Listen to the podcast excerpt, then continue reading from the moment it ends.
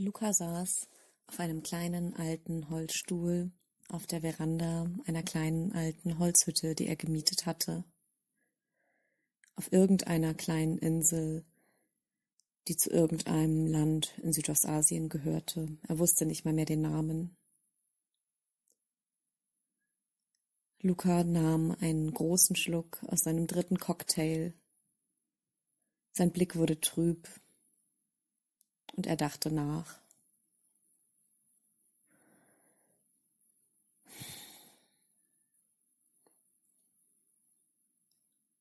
Er hat vergessen, das Reisen zu genießen.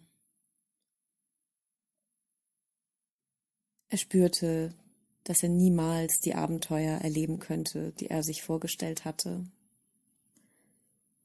dass er niemals Wege betreten würde, die kein anderer vor ihm gesehen hat, dass er niemals etwas entdecken würde. Er spürte einen Zug in seinem Herzen, als würde es zerrissen werden. Er wusste nicht, was er dagegen tun könne, er wusste nur, dass er niemals das finden würde, wonach er sucht, was ihm das Gefühl gibt, wirklich zu reisen, wirklich zu entdecken und Abenteuer zu erleben.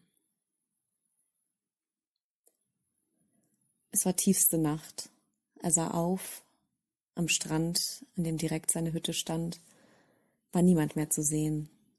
Keine Touristen, keine anderen Backpacker, keine Einheimischen. Nur er, sein Getränk und seine sich niemals erfüllenden Wünsche.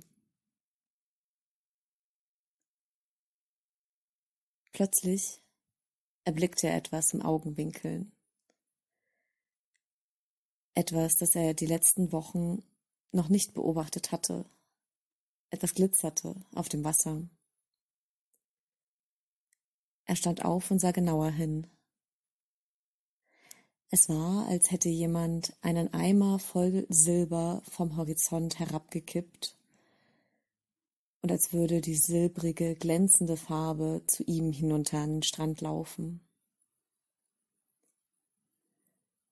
Obwohl es dunkel war, leuchtete sie, als sei Diamantenstaub darin, einladend.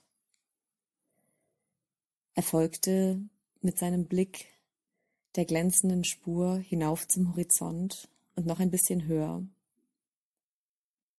Der Mond, groß und rund, wie er ihn noch nie gesehen hat, blendete ihn, leuchtete heller, als die Sonne es je könnte. Lukas Herz machte einen Satz. Dieser Weg, dieser silbrige Weg, sowas hatte er noch nie gesehen. Und jetzt gerade gab es niemand anderen, der sowas sehen könnte. Er war der Einzige. Er war der Einzige, der diese Einladung bekam, auf diesen Weg zu gehen. Luca stellte sein Getränk ab und ging hinunter ans Wasser. Der Weg verschwand nicht. Offensichtlich sei er eingeladen. Langsam setzte er einen Fuß vor den anderen mitten hinein in das Silber, in die funkelnden Diamanten, mit dem Blick zum großen Mond. Weiter und weiter ging er hinauf, hinein und spürte plötzlich etwas in seinem Herzen. Der Riss verschwand. Er erlebte gerade ein Abenteuer, er erlebte gerade das größte Abenteuer, was er jemals in seinem Leben erleben würde. Und er war der Einzige, der Einzige an diesem Strand, der das erleben könnte.